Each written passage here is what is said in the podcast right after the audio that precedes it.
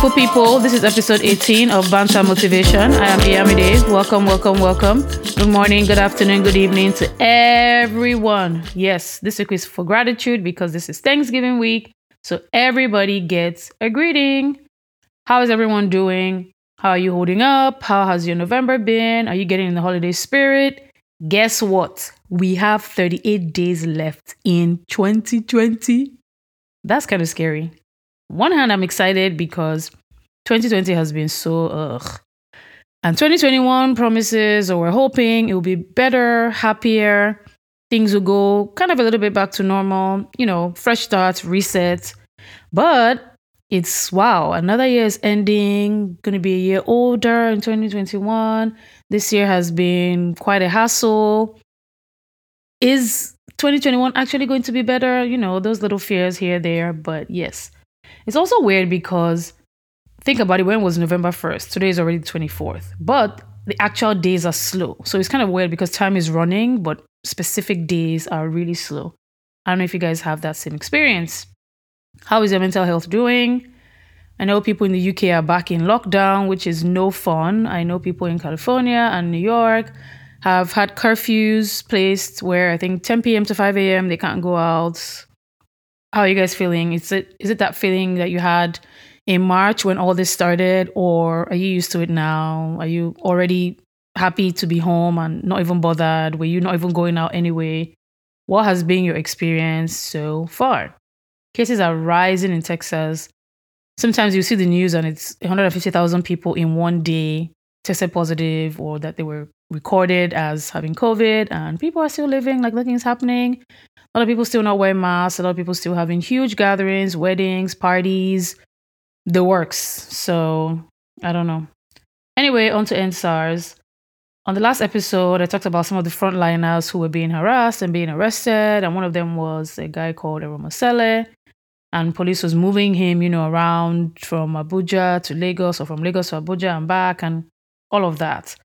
Thankfully, a lot of the lawyers that were involved with EndSARS were still on the case, were, you know, going to court, really pursuing, really following, and he was released on bail. So that is great news. The charges were not dropped as far as I know. He was just released on bail, but you know what Nigerian prisons can be like. Whatever you're thinking, double, triple, quadruple, how much worse it is. So it's great for him to be home and in his own comfortable space and, you know, eating and all of that. Then the Nigerian army. finally admitted in their probe panel on Saturday that they did take live ammunition to the protest grounds, to the Lekki toll gate. This is such a big win because the army has come out, really the leader of the army, the spokesperson of the army, in the first few days when everything happened, came out to say, we were not there, we don't know what people are talking about, we were not at the toll gate. Of course, pictures, video, evidence, even the army had their own videos. So apparently some army officers were, you know, recording their own videos and those were leaked or released, whatever the case may be definitely shows the army there. The army was even one of the first people to say Photoshop. This is Photoshop. We were not there. This is Photoshop. I don't know who told them the word Photoshop, which they were using and abusing in that time. So to see them go from that to now later say we were there, we didn't take any live ammunition, we only had blanks, we didn't even shoot. We're just there to make sure that people were following the curfew orders, all of that. Later on, they said Lagos State Governor actually invited them. He denied he invited them, and then they were mad that he was, you know, lying or pretending that he didn't invite them. Not sure what game that is. You know, all these things are going behind the scenes, right? Probably all planned it and agreed that he will take the fall, whatever. Anyway, so the probe was going on, and they did admit that they took live ammunition, even though they're still saying they didn't shoot at civilians. Claimed that civilians were throwing stones at them. None of the videos show that. Even the videos that the army have, nothing shows anybody throwing stones at them. So obviously unprovoked, and they fired. So that has been interesting to see or hear. It's one of those things where they say the truth will always come out. And I'm hoping that the more they are probed, the more questions that are asked, the more videos and other things that are coming out, witnesses, they will actually get to the point where they can say with their chest that they did fire on unarmed civilians and took bodies away and, you know, actually own up to what they did. Sounds impossible, but hey, we're hoping. I just want to see how far they will go with their lies. CNN, amazing, amazing, amazing. In the last week, they did an expose slash report that they ran on air showing, you know, what happened, the Lekki toll, the evidence with videos, even going as far as to trace like the ammunition that was used and where it was bought from and who bought it, which was the Nigerian army. So that was amazing. I think that really shocked the Nigerian authorities, the one thing they're afraid of is, is international disgrace and getting any sanctions that will prevent them from keeping their money abroad, buying land, buying houses, hiding everything that they steal, you know, traveling at will, all of that. So remember I was saying I think that was the angle we needed to push because that was what was going to make them uncomfortable and want to lash out or know that we were serious, you know, keep pressing their necks. So I'm glad that CNN did that. Obviously, CNN is not a Nigerian television station, it's not African. The Nigerian government or the Nigerian army can't, you know, threaten them or really do anything that will make them retract their statements or lie or pretend or hide information. Remember the TV stations that did cover a lot of EndSARS things, Nigerian Broadcast Commission sanctioned them, fines, all of that, right? So using style to suppress the news, suppress the truth, and control the narrative. But with CNN, independent, they couldn't do that. So it was amazing to see CNN, you know, put all that out there. And of course, the reaction was hilarious if you were on Twitter or Instagram or saw any of the comments. You had people who were so happy, people who were part of the movement, people who felt like, okay, we're one step further to the truth. And then on the other hand, you had some people who probably should be on medication or institutionalized somewhere saying, you know, CNN is infringing on our rights as a sovereign nation and this is bias and this is fake news and it was a plot and a plan. Some even going as far to say the opposition party, that's opposition to the current government, is the one who, you know, got them to do this and send them fake videos or maybe paid them off. And this is poor journalism. So the Minister of um, Information said, this is poor journalism. This is someone who was quoted as saying that it was in February or something that they wanted to borrow $500 million to pump into, you know, the Nigerian broadcasting or communication sector so they could be on par with the likes of CNN, who are, you know, some of the best in the world. And then now CNN does an expose that shows that you and your fellow leaders are corrupt and liars and, you know, killing civilians. And you turn around and say this is poor journalism. Really? Okay, cool. So anyway, that was really amazing. They started threatening CNN so awkward, so weird. Of course, as usual, people on Twitter talking about they were going to take them to court and sue them and all that other crap. Others were calling for DSTV, which is one of the big um, cable networks in Nigeria. I won't say cable network, cable providers in Nigeria, sorry. Calling for them to boycott CNN and, you know, not allow them be on the airwaves and all of that funniness. I didn't hear that DSTV responded to any of that, so I think just talk on the internet. Anyway, Lai Mohammed did say that they wanted CNN to be sanctioned, and apparently even went as far as writing a letter to you know CNN headquarters in Atlanta and all of that. Well, how does CNN respond? They release a second expose video, which I so much loved because wow, it literally was like, okay, I see your threat and I raise you a second video with more information. They had CCTV footage of like, you know, businesses around there. They had, you know, pictures, they had videos, I think maybe some drone stuff as well. Also, I forgot to mention during the probe, people who worked at um, LCC, who are the people who own or run the Lekki toll gates, were questioned, and it did come out that there were people still there working in the office. The cameras were being operated manually. So the lies about we turned off all the lights and we just shut everything down because of the curfew and wanted everybody to go home and no one was working and it was a lie. There was a text or I guess a WhatsApp snapshot or screenshot that was going around that was a guy supposedly working behind the cameras at LCC saying, you know, we're seeing this thing happen live. It is true. They're shooting. They're, you know, well, of course, you can never really verify, right? Because you don't know who posted that. If somebody's just trying to get attention, if it's one of these like WhatsApp aunties who just come up with stuff and spread it. But when this probe was happening and questions were being asked, it became evident that that actually was real. That text, you know, definitely sounded like it came from someone who was there. And a lot of things that they said were confirmed. So just wild on all fronts. But I'm glad that information is coming out. I'm glad that the youth of this generation are not afraid to speak up, not afraid to fight, even when that horrible thing happened and the government thought that was going to silence them forever. People were still working behind the scenes, getting this information out to international bodies and news and you know all this other stuff that could, without fear of retribution, speak the full truth. That was what I was saying last week. That I'm so glad that DJ Switch got out of Nigeria because she could freely speak, which she has been, you know, interviews and just all of those things. Really, my own thing is expose, expose, expose, expose them. So that was really good news, like I said, on CNN's part. You can, this all over the internet, really. If you Google it as well, you'll find the videos there you can watch and see for yourself. I know a lot of people have been saying, what do we believe? There's so much conflicting reports. But now I think we're kind of narrowing down that, which we knew before, right? All the conflicting reports was coming from the Nigerian government and the army. the people who had been attacked, the people who were the victims, the EndSARS protesters, literally had the same story the whole time. Nothing changed. You know, when you hear from so many different people, when you watch so many different videos and interviews, was the same story. So I think now we're kind of narrowing down what exactly happened and seeing what part the Nigerian government and the Nigerian army really played in all that. I think also some people who were shot who have come out say, hey, here are my gunshot wounds. This is what happened. You know, I'm a real person. I was a victim. So that helps. Then, wild, wild, wild, a hospital called Mainland Hospital or something says that they had bodies of people who were involved in EndSARS protests. Now, it doesn't necessarily mean it was from just the Lekki Gate or the Lekki Toll Gate, but from, you know, a time span, days leading up to, and I think a few days after, a week after. And they have people who have come to try to claim the bodies of their loved ones, but they were instructed by the Lagos State government not to release the bodies to anybody. So the Lagos State coroner had actually come out to say, if you have anyone who was injured or killed, you can come and claim their bodies. When family members went, they were told only the governor or I can't remember one other person had the authority to release the bodies.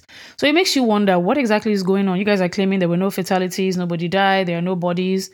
But now you're holding on to bodies. So that means there are actually family members who have come out to say, my brother, sister, cousin, auntie, son, daughter was involved, was killed. Of course, it will turn out that some of them are from, you know, the massacres or from people that the army shot. So, not sure what that game is, but, you know, that's a developing story. And I will bring an update once I see one. And then in more good news, the UK Parliament met yesterday. You know, people had been pushing and writing petitions while everything was going on, right? Because people were pushing on all fronts, right? People were protesting, people were trying to see what policy changes could be made. People were coming up with petitions to say, hey, go sign this. We want them to sanction these Nigerian government officials. You know, obviously at that point, we weren't sure the army was involved or the army hadn't gotten involved. Anyway, so the UK Parliament met yesterday and decided that they would sanction everybody who was involved, you know, government workers, politicians, army, all of that, who were directly involved with all the madness that happened with EndSARS and having people killed and suppressing their basic rights and all of that. So that was great news. That was a win. Pretty sure these people are up in arms trying to figure out what to do, how to respond. There's nothing these people hate more than international disgrace. I don't even I don't understand what it is or why. Maybe it's the Nigerian in them where we're more of aesthetics, right? What it looks like as opposed to what is really happening behind the scenes. So whatever the case may be, I'm super happy with the way things are going. And I hope that, you know, we keep pressing on their necks and we keep getting more results and really push them into a tight corner. Like I said before, so many projects are coming up that don't make any sense, but are requiring so much money. So you see 2 billion for this and 3 billion for that. And sometimes this is even in dollars. So it looks like they know that 2023, it will be more difficult for them to sabotage the elections or to cheat in the ways that they used to. And I feel a lot of them are just trying to get everything they can right now, steal as much as they can, keep it as much as they can, so that in 2023, if the tide turns or the heat is too much, they can let go knowing they have secured themselves for a while. I do hope that other foreign governments follow what the UK is doing and ban these people. Don't let them bring their money into your country. Don't let them have bank accounts. Don't let them buy property. Don't let them establish themselves. Don't let them have visas if they do leave the Nigerian government or if they leave, you know, whatever it is that they're doing now that's in place of power politics or whatever, let them stay in the Nigeria that they refuse to develop and build and let them suffer there. I'm sure obviously with money they will have some advantages, but don't give them the option to fly out or to go abroad for medical treatment or on holiday or anything like that. Let them stay there and enjoy what it is that they have set up for the masses to suffer. In UK news, so when the podcast first started in June or thereabout, a lot of the talk was Black Lives Matter, you know, protests and all that because that's what was happening at the time. That was, you know, on all our screens. Those were the conversations that were being had at work as far as supporting black brands, people who were being killed, police brutality, just all of that. And it didn't end, of course, but things kind of died down and some changes were made. In other places, no changes were made, but it brought that conversation, you know, out and everybody's talking about it. And something that came up was is racism really still a big deal in the United Kingdom?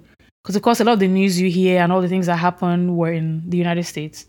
So, a lot of people in the UK did participate, did come out to say, hey, we're suffering this, we do have this going on. These are experiences, these are stories. They're not really told as much, but, you know, we're also victims of racism.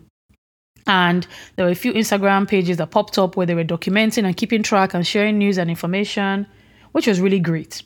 But I don't think the world really paid that much attention to them. It almost seemed like, okay, well, they're doing all this in solidarity with their, you know, friends or family or, you know, fellow black people in the United States, right?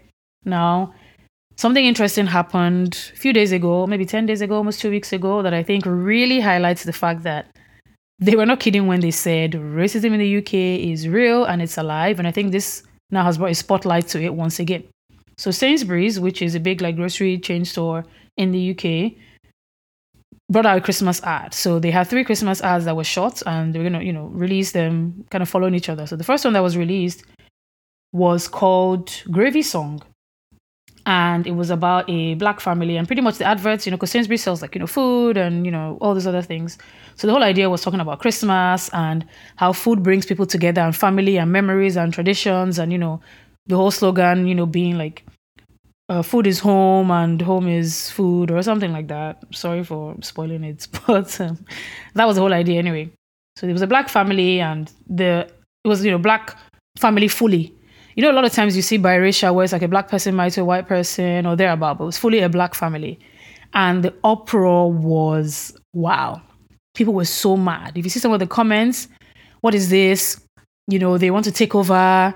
By th- uh, 2039, there will be no more white people, you know, on TV screens. You know, someone even left a comment that this looks like Christmas in Nigeria. they were so mad. And then they started calling for boycotts. They wanted to boycott Sainsbury's, or they are trying to boycott. Some of them are boycotting Sainsbury's because Sainsbury's released an ad that had a black family. This doesn't represent me. This doesn't look like me. Uh, make Britain white again. And then you think about the fact that this really is one of the first major establishments or major, you know, people brands to go full on black family in, you know, this kind of big campaign or ad. And the real hearts and minds of people came out. So much anger and venom and just people literally like I'm not spending my hard earned whites, you know, pounds on Sainsbury's anymore. I'll go to Tesco and there are other places I can shop.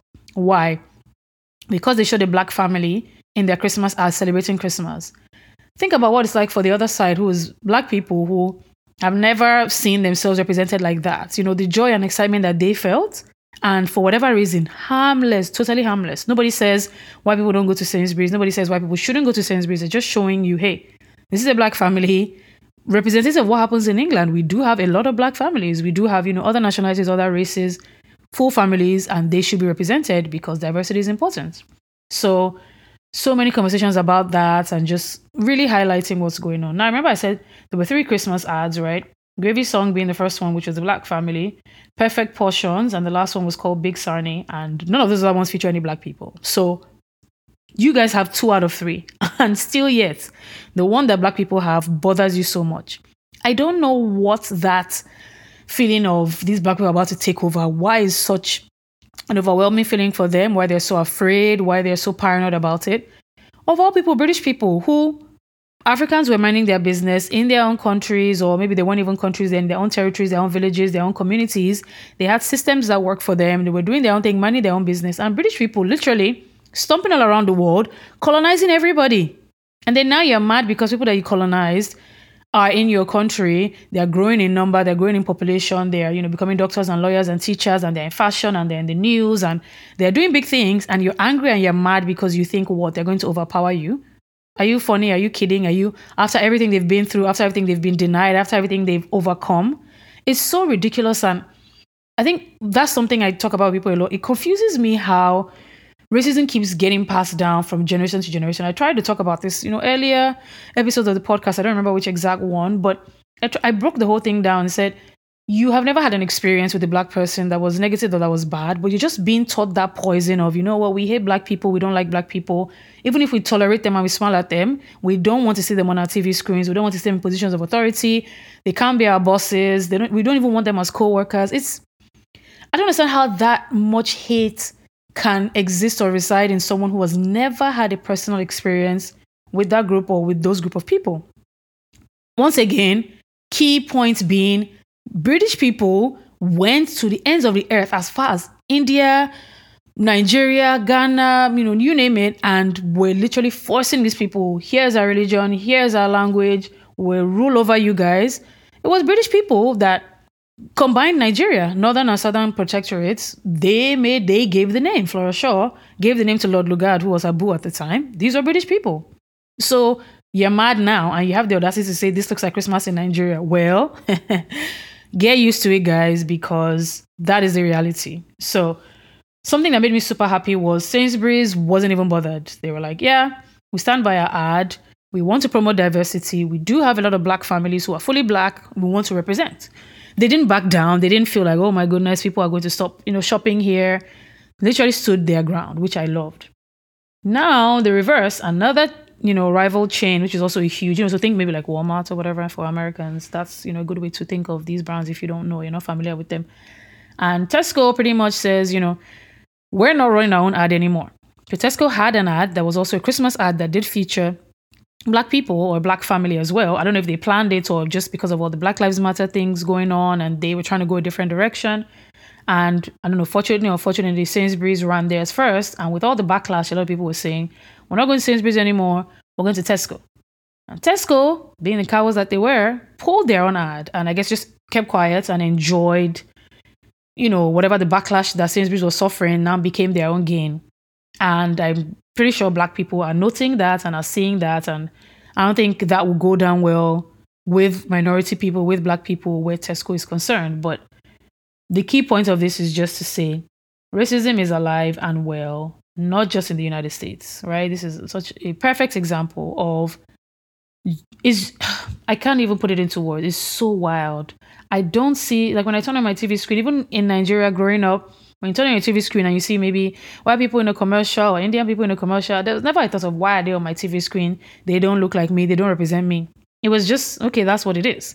So they have had the advantage or they have been spoiled to think, you know what, the world revolves around us. You know, Britain is a white country. I live in a place with majority white people. Well, not anymore. The tide is changing. People are moving around, people are migrating. There are black families and they want to see themselves represented.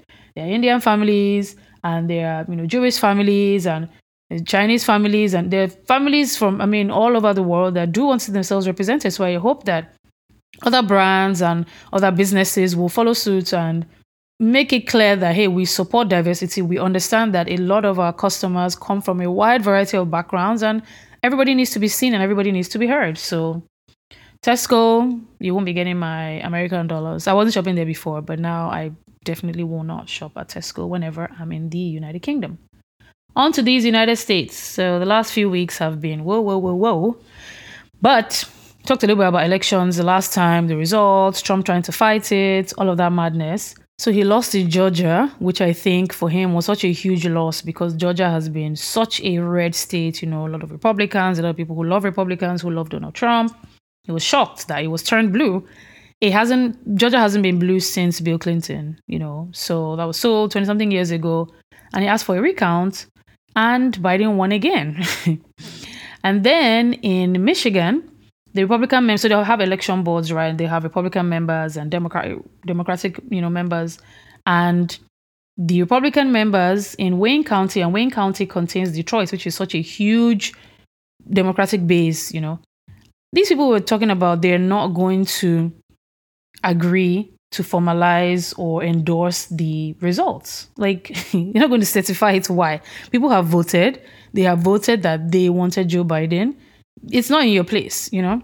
And of course, they had Trump, you know, rallying behind them and tweeting all this stuff, and people really changed it for them. People were angry, people were yelling, people were screaming about their rights, and people really stood up to them and they changed their minds, went ahead and certified the results, backtracked from their initial, we're not doing this, we're not, you know, these are not the real election results, and we're not going to agree to allow our democracy to be blah, blah, blah. Anyway, of course, they knew that what they were doing was wrong and bad. So I don't even think they could have held on for a long time. But literally, the flip was same day. Like they were having a meeting.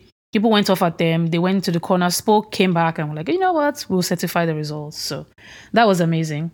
Mind you, in Detroit, like the Detroit area or Wayne County area, Trump won that state, well, Michigan, by a narrow margin, and his win was so small, but there were a lot more voting errors then.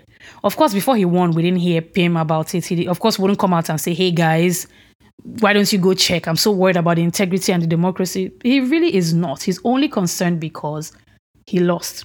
If he had won these elections, even by the tiniest of margins, there would have been no word about any irregularities, no lies about democracy being sabotaged, no election fraud. But his whole mandate, his whole agenda is to undermine the results, to undermine Joe Biden's presidency, to make it seem like I was cheated and there was fraud and this government is not legitimate. And it seemed like he was winning or he was progressing because things were just going well there for a second. Anyway, another good news.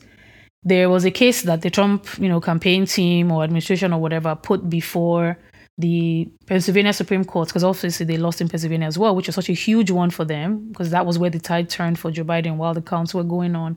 So they're trying to challenge the results, and the case was thrown out. So, like I said before, they don't have any case. I think they just want to make a lot of noise and cause a lot of uproar and make it seem like they're doing something, but. Mm-mm. And then this same Donald Trump wanted to attack Iran's nuclear facilities. So the United Nations reported that Iran was growing a stockpile of nuclear materials, and Donald Trump wanted to respond by attacking them, like missiles and all that. This is someone who is about to leave the White House. You want to start a war and what to walk away for the next person to just walk into your mess. I don't understand how he reasons or how he thinks, but thankfully he was talked down from that ledge, so that didn't happen. So we live to be safe another day.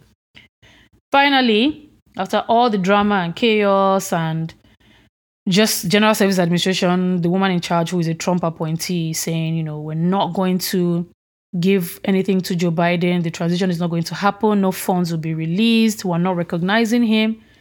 Trump was backing her and supporting her, and Republicans were really clapping and hailing her. And I kept thinking, I'm sorry, who are you? Like, you're not an election official. You, I have nothing to do with you. Anyway, finally, finally, after all said and done, after how long, eventually Trump tweets last night that he's instructed her and other people in his cabinet and stuff to work with the Joe Biden, you know, groups or teams, let the transition start happening. That means funds can now be released. Joe Biden's staff can start getting on meetings and, you know, pretty much start the process to him taking over or things being handed over to him.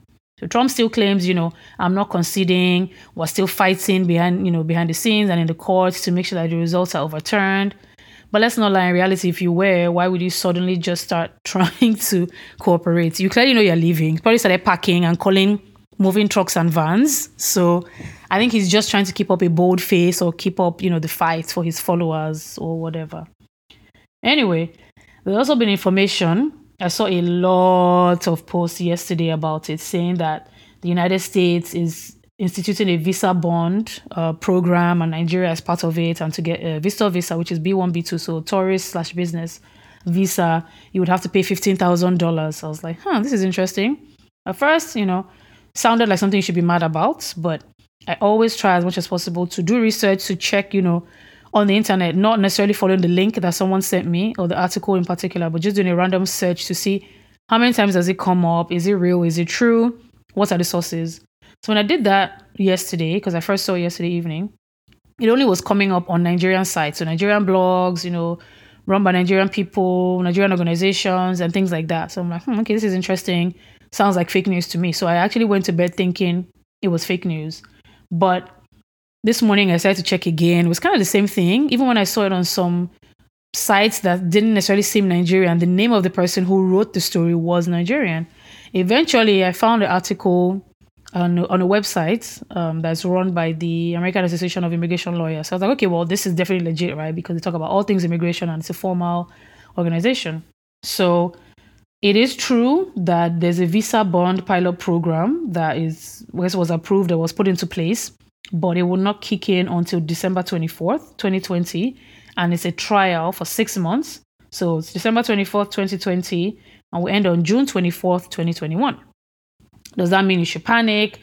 Does that mean you should be worried? Does it mean you have to go find $15,000 before you can get a US visa or come to the US? You know, no, no, no, no. So, because I got this from the Lawyer Association or Immigration um, Attorney Association, they have, you know, the actual legal documents that were released.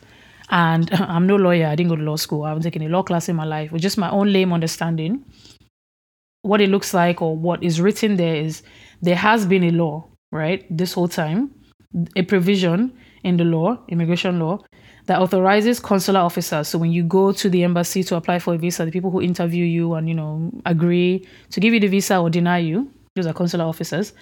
There has been a law that authorizes them to require the posting of a bond by someone applying to receive a tourist or student visa.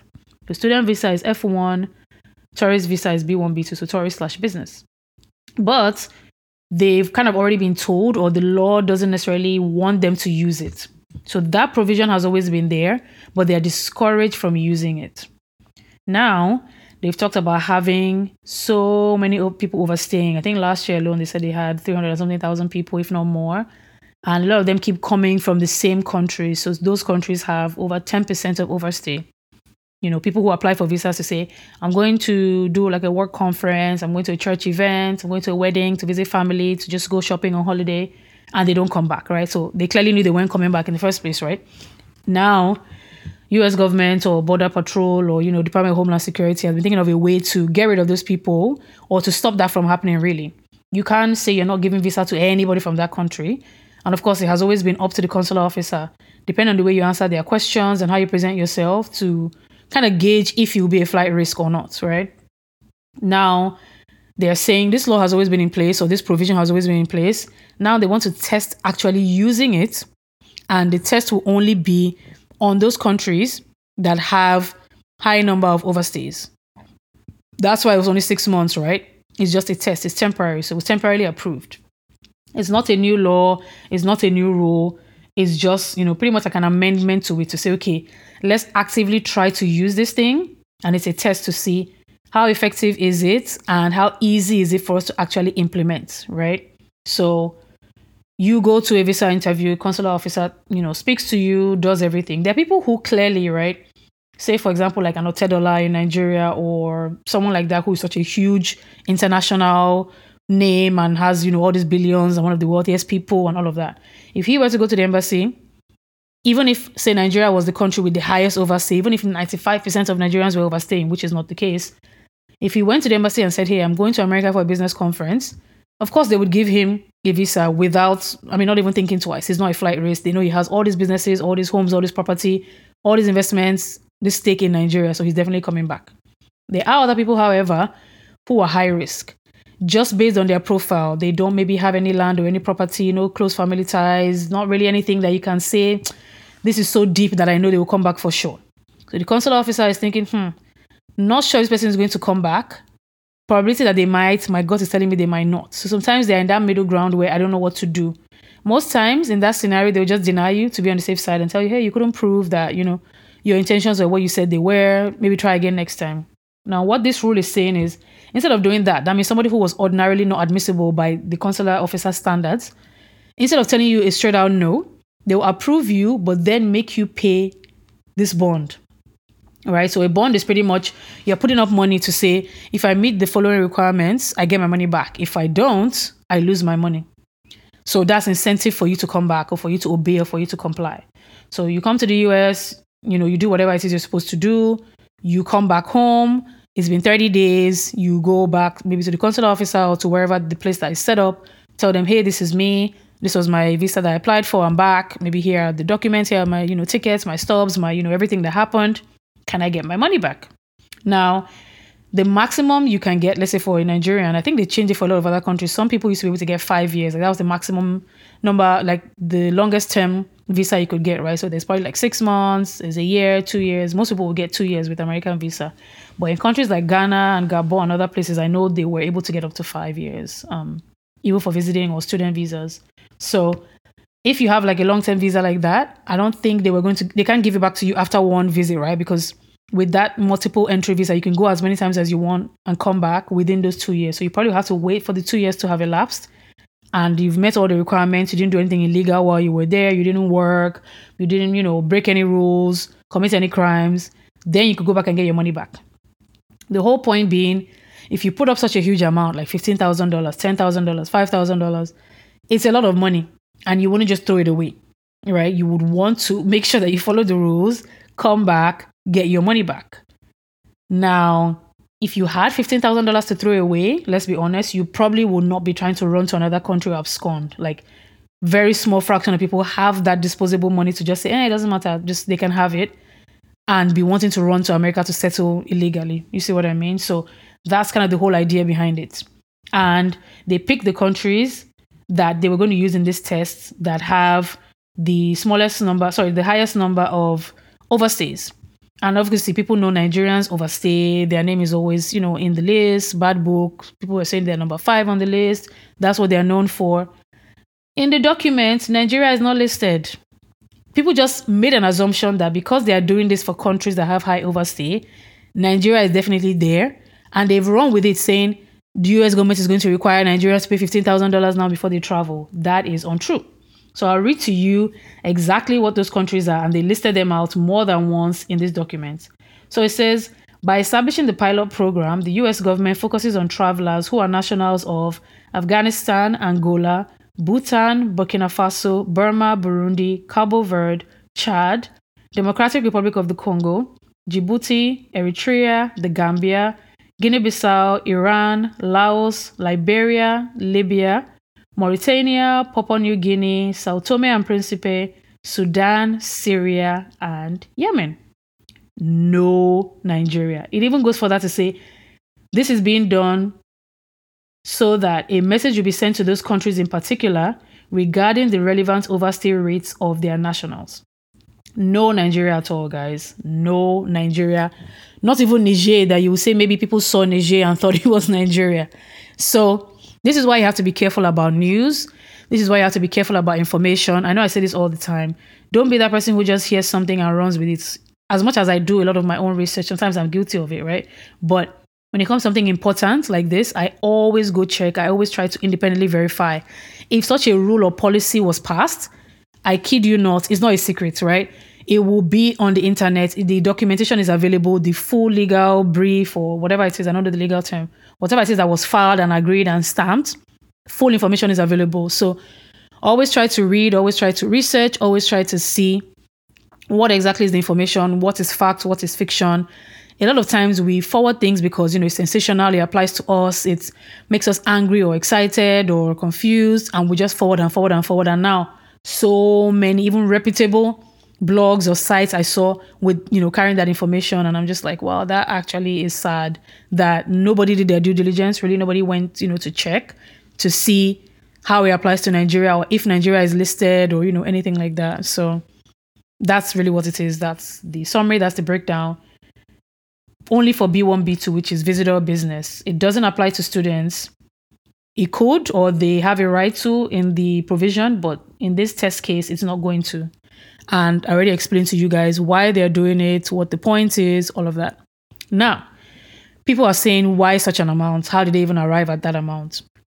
In their memorandum, it says that there are three different bonds, um, bond amounts. So $5,000, $10,000, $15,000. It's up to the consular officer to decide how much of a flight risk you are, how you know sure are they you come back not come back and then they will assign you okay here's your bond 5000 here's your bond 10000 here's your bond 15000 now someone who didn't have the right intentions or didn't plan on coming back would probably say okay cool let me go get the money and never show up again. You know like where would they be able to just easily access $15000 that they're never going to get back right? Because they know they're not coming back. How did they get those amounts? Now, what the United States government is saying, or Department of Homeland Security is saying, is when someone overstays and they have to now pursue you legally, you know, get you say arrested by immigration officers, put you in a in a cell. They have immigration detention centers where they keep them till you know maybe their case goes before an immigration judge. Sometimes that's weeks. A lot of times it's months. For some people, it's years. And while you're there, they're feeding you, they're housing you. If you have any medical emergencies, they're taking care of you.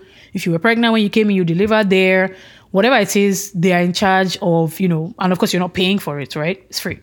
Then put you in front of a judge. Then if they have to send you back home, if indeed your case, you know, is not favorable and they have to send you back home, they still have to put you on a flight. All of that, all these things, the cost is being incurred by the American government, inadvertently by the American people who pay their taxes. So they're saying when they've done all their research and they've looked at all the numbers, it costs about fourteen thousand dollars for Department of Homeland Security to pretty much full immigration enforcement life cycle. So finding you, locating you, bringing you in, processing you, feeding you, housing you, your medicals, going to court and back, transportation, the officers have to watch over you, putting you on the flights, you know, all of that. Estimated to cost about $14,000. And that's why the cap is $15,000. They're saying that if it was just removal proceedings, right? So, you know, sometimes people get like caught or arrested and they're just like, okay, you know what, cool, I'm not going to fight this. Take me back home. That alone, just the removal process, cost about 2,194. So maybe that's what the lower end of the 5K is. Like, okay, if you're someone that doesn't look like you cause a lot of trouble, or if you're someone who looks like they have a lot going on here, and if things didn't work out for you in America, you would be easily, you know, persuaded to come back home, then that's the lower end, right? So I don't know how they got from 2,194 to 5,000, but, you know, maybe administrative costs. So yeah, that is what the news is about. Those are the facts. Hopefully, you're not from any of those countries where you would have to pay a bond, so you or your family don't have to go through that stress or that, you know, you know, whatever you want to call it. But yes, that's the update on that. Like I said earlier, Thanksgiving is this week. Usually, Thanksgiving is such a huge holiday in America. The largest holiday, actually, more than Christmas, like I said, because not everybody is like Christian or celebrates Christmas, but everybody Thanksgiving, right? When I was in college, I remember like things even everywhere would be closed. Like restaurants are closed, stores are closed. It was the one day everyone knew they would be off, spend time with family, turkey and dinner, highest amount of people traveling, all of that. Obviously, with COVID, there's a lot of food for thought. Uh, oh, see what I did there? Food for thought, Thanksgiving food. Ooh, there's a lot of, you know, COVID and stuff is in the air. There's a lot of worry and anxiety over whether people should go home, whether they should meet with their family. Are you exposing? Because people's grandparents, you know, people's parents who have underlying conditions, people just had babies, pregnant women, literally the whole family used to gather. You know, people come from all over the country. Are you safe to travel home? You know, if you're driving, might not be an issue. If you've quarantined and people that you're going to see are also quarantined, and you know, if it's controlled, but most people haven't. Most people were going to have to fly be exposed at the airport, you don't know what you have or what you didn't have, go home to your grandma or your uncle or your dad or your mom, infect them, all of that. So CDC was saying, don't travel, just stay where you are. You know, a video Thanksgiving, which is like a Thanksgiving over Zoom or video call, is better than, you know, a death or a funeral or a missed Christmas because you're no longer alive or you're sick or you're in hospital. So they were not expecting a lot of people to travel. Personally, most people that I know are not traveling or doing anything for Thanksgiving. But I read in the news today that on Sunday, which was November 22nd, 1 million people traveled. That has been the highest number of, you know, one day travel in the United States since March. Now, don't forget March was when COVID really burst onto the scene and lockdowns, you know, started happening and everything just became chaotic. So that means since COVID happened, that many people have not traveled. Somehow people just feel Maybe it's a holiday, maybe we have traditions. I cannot see my family. I haven't seen them all year. We're going home. I think the whole weekend, both Saturday, Sunday, and I think Monday, or to I think maybe I can't remember the way they put it. I don't want to miss school, but pretty much they've had about two million people travel in the last two three days. Which once again the numbers are going up. And Thanksgiving is not till Thursday. Today is Tuesday, so that means of course people are still going to travel today, Tuesday, travel Wednesday. Some people still travel Thursday, the day of. That's not counting those who are driving usually they would have, I mean, so many times more those numbers, but I think it's still alarming to see how many people are willing to risk it to go home or to go see their family or to go keep up with, you know, traditions. Mind you, the number of cases of COVID is rising so rapidly, like I mentioned earlier, that it really is a scary thought. When you think about all the people who are going to mix and mingle, some people who have been in quarantine this whole time following and obeying rules, others who have been out and about without a mask, doing whatever they please, those who have been at work, others who have been traveling for fun, and everyone is just going to mix and mingle. A lot of people have been asking, how come in Nigeria things are back to normal? Everybody is saying COVID is over, people are back to like weddings and parties, and the cases don't seem to be going up, people don't seem to be getting infected, nobody seems to be dying. How come what is happening really can't be the weather? Because even when it was hot here in the summer, people were still catching COVID, like, you know, crazy numbers we don't know how, we don't know what. But now the fear is it's the holiday time. That's what a lot of people do. Dirty December, people go home for the holidays, go see their family, you know, like that's Nigeria I'm talking about now. Come home to get married, weddings, you know, funerals, like everything happens. Even people who live in Nigeria, a lot of time work slows down and people are off, you know, for the holidays, offices are closed, businesses are closed, and everyone is just celebrating with their friends and family. So that's the fear now that if somehow COVID has left Nigeria or has become such a weak strain where it's not doing any harm, it's just now like a common cold, with everyone traveling and coming from all over the world, people are going to reintroduce stronger, more deadly strains of the coronavirus into the system again, and everything's just going to happen like it did in March, April. More deaths, higher numbers, lockdowns, massive spread. that is the fear. I don't know what the solution would be. I don't know what precaution, let's say, like the Nigerian government could take as far as maybe closing airports again or another curfew or I don't know how serious they have been. People have said conflicting stories, you know, when you fly into Nigeria. Some people have said, you know, we asked for COVID results. We were told we had to do another, you know, test and bring the results within four days. Some people said nobody mentioned anything to them. They never went back to show any results. They didn't even bother getting tested. Others have said even when it was a requirement, they were able to pay their way to not have to come back to report. So it's a scary thought, you know. That aside, though, we're talking about Thanksgiving in the United States, we're talking about Christmas. There's a lot of movement going on, and there's a lot of fear that there will be massive spreading and the numbers will just keep going up. And I don't know what the solution is because technically we've been in COVID land for eight months and things are only getting worse. You know, it looks like we'll make small progress and then things get worse. Little progress, things get worse. So I'm somehow feeling that, you know, after, you know, between Thanksgiving and Christmas, pretty much from now until the new year, the numbers are really going to spike. Cases are really going to go up. The deaths are really going to increase. And I'm just imploring everyone to be careful. You're the one who knows what your situation is, what your living arrangement is, what family members you're seeing, how you've been keeping safe, what you're doing. Just do your best to avoid situations that will result in you or anybody you love catching COVID you know, being rushed to the hospital, being on a ventilator, dying, or anything, you know, long term effects from happening. Be safe for yourself, for your family. If you have children, if you have elderly parents, just be safe. Keep wearing your mask when you go out in public, as uncomfortable as it is. If you have to meet with people, sanitize, keep your distance, keep your mask on. It's not fun, it's not cute, it might spoil your makeup or your outfit. Just for your sake, for the sake of those you love, keep your mask on. Just do the right thing. Wash your hands. If you can stay home and Zoom instead or talk over the phone. It's not ideal, it's not the best, it's sad, it's annoying. But guess what? If we keep doing that, or if we had stayed doing that, things would not have gotten this crazy again. Also, of course, I have to mention vaccines. I think now there's a third one now that's also giving positive results, and they're expecting these things are going to come out in the next few weeks. So I guess there's lights at the end of one tunnel because if people take the vaccine and it does work as effectively as the claims or the research has said, then that would be good and we kind of see an end to COVID. But if not, they have to go back to the drawing board and keep working on the vaccine and testing, and we still have to keep playing our part. Now, I spoke last week, sorry, not last week, two weeks ago, about my Change for Change project, non government organization, NGO, charity, non-profits, whatever it's called in your country. And I had said we were going to try and help 500 girls and we wish we could do more. We're actually re strategizing and that number has gone up to 1,000.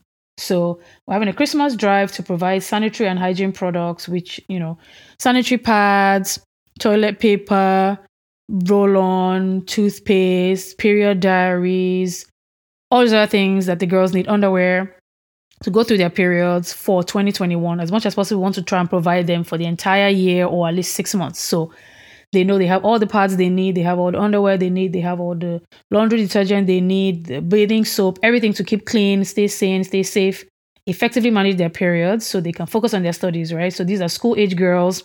Some of them will be giving their, you know, products in school. Some of them will be through orphanages, and one will be an actual drive that we will have. We will host, we will have girls will come, we'll go into their community, actually give them, talk to them, and it's supposed to be an end of the year thing for them. So we want to give them food, talk to them, give out these products, teach them how to use these products if they don't already know, answer their questions, right? That's the amount of impact we want to have. And like I said, we moved the target up to a thousand. That number scares me, I'm not going to lie. Because the last time we did 200 girls. So for Day of the Girl Child in October, we did 200 girls. And if you're not already following us on Instagram, I don't know what to tell you because I have begged you guys every week. This thing is free. You, I know you're already on the gram. Please just go follow. We post pictures of things that we've done. We post, you know, information of what is upcoming, feedback from the people that we have helped, news, information, updates, medical terms, issues, and things are only going to get more interesting, more exciting. We're rebranding right now, and so many amazing things are coming you do not want to miss the launch. So please go follow us on Instagram at Your Change for Change, Y O U R C H A N G E F O R C H A N G E. Like I said before, I definitely need help from you. I need your coins. I need your money. Yes.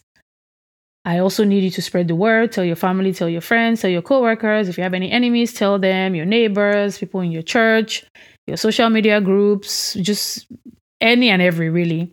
Because the more we get the word out, the more people donate, the more money we get in donations, the more girls we can reach. So even if 1,000 sounds scary and might not be possible, we we can actually do a thousand, we can actually do five thousand, we can actually do ten thousand. You know what I mean?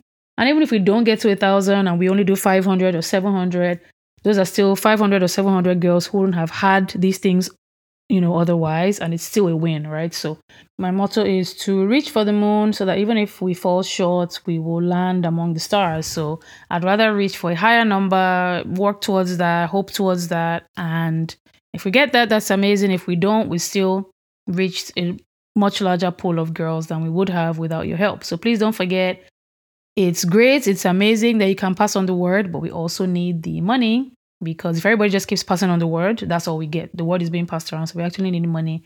And like I said the last time, it's change. For you, change might be a thousand dollars. We happily welcome it. For you, change might be five pounds. We happily welcome it. For you, change might be two hundred naira. We happily welcome it. And we can take donations from anywhere in the world. So we have a Naira account for Zenith Bank that you can donate to. We have PayPal, we have Zelle, we have Cash App, we have Venmo. we have also put together a GoFundMe page. So all that will be released by the end of this week. The GoFundMe will be released by the end of this week. All the others are already up and running.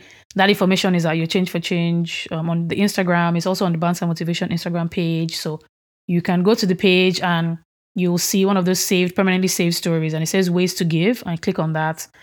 You can find out how you can give. So you can actually start giving now. The campaign is officially open. That's the point I'm trying to make. You can start giving. You can start sharing with your friends and your family. The GoFundMe will be out later in the week. And any more information or details, if you have any questions, you can send me an email. You can send me a DM.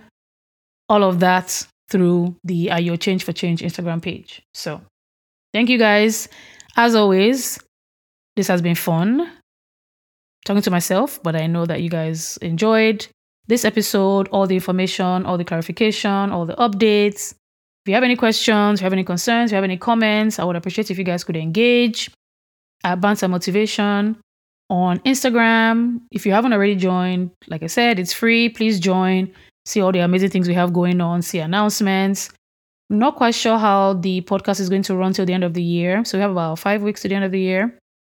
Um, I might do every other week at this point. I can't say for sure, but definitely will not be every week. So we only have a few episodes left to the end of the year, hopefully at least three. So if you follow us on Instagram, you can see what the updates are. If I post any or I tell you guys, you know, what the format is going to be. I also need a Christmas break. So yes, that will be the end of season one. Anyway, don't forget to join the conversation, become a part of the BAM fam on Instagram at Bants and Motivation. B A N T S A N D M O T I V A T I O N. Please, please, please share the podcast with at least three people this week. People who, like I said, listen to the first few episodes, maybe didn't like my voice, then came back. It has gotten better. I know you guys can attest to that. It's fun, it's interesting, it's light. We talk about important things, we share news, we share information, updates, stories, what have you. So please share with those people again. People who have never even heard about it, who don't know that the podcast exists, share with them Hopefully they like it and they also want to join the BAM fam. That's the plan. Be kind to yourself, be kind to others. This is Thanksgiving week. What are you grateful for? Think about this year. Think about people who started this year who haven't made it to the end. Think about your health, your family, your friends, your finances, your job. Yes, there are things that didn't go the way you wanted. Yes, there are dreams that didn't come to pass. Yes, there are plans that had to be cancelled. Yes, you're probably in lockdown or you can't go out or you can't celebrate with your family and friends. But you're alive, you're well, where there's life, there is hope. So be kind to yourself, be kind to other people. Don't forget to tell people in your lives that you love them, you care about them, tell them how grateful you are to have them, have their support. I know most of us would not have made it through this crazy year without the support of our family and our friends helping us keep our sanity, Zoom calls and phone calls and texts and every other way that they supported you. So don't forget to let them know be safe if you are going out, if you're going to celebrate, if you're meeting family, if you're traveling. Your health is important, your life is important. Be safe, put on your mask, wash your hands, stay far away from people that you don't know where they've been, no risky behavior. This is not the time. Most importantly, believe for something awesome this week. We still have a cool five weeks and two days left in 2020. Five weeks is more than enough time for every single thing on your list to still happen, right? I mean, you can't have a whole human being if you weren't already pregnant, but you could get pregnant, right? You still could get married, you could still buy your house, buy your car, be healed from a disease, meet a deadline at work, finish a project, start your own business, whatever it is that you're believing for, whatever it is that you want, for God to restore a relationship, really anything, like I said, except for getting pregnant, having a baby in five weeks. That's not going to happen. But believe for something good this week. Until I come your way next week, have an amazing Thanksgiving. Bye.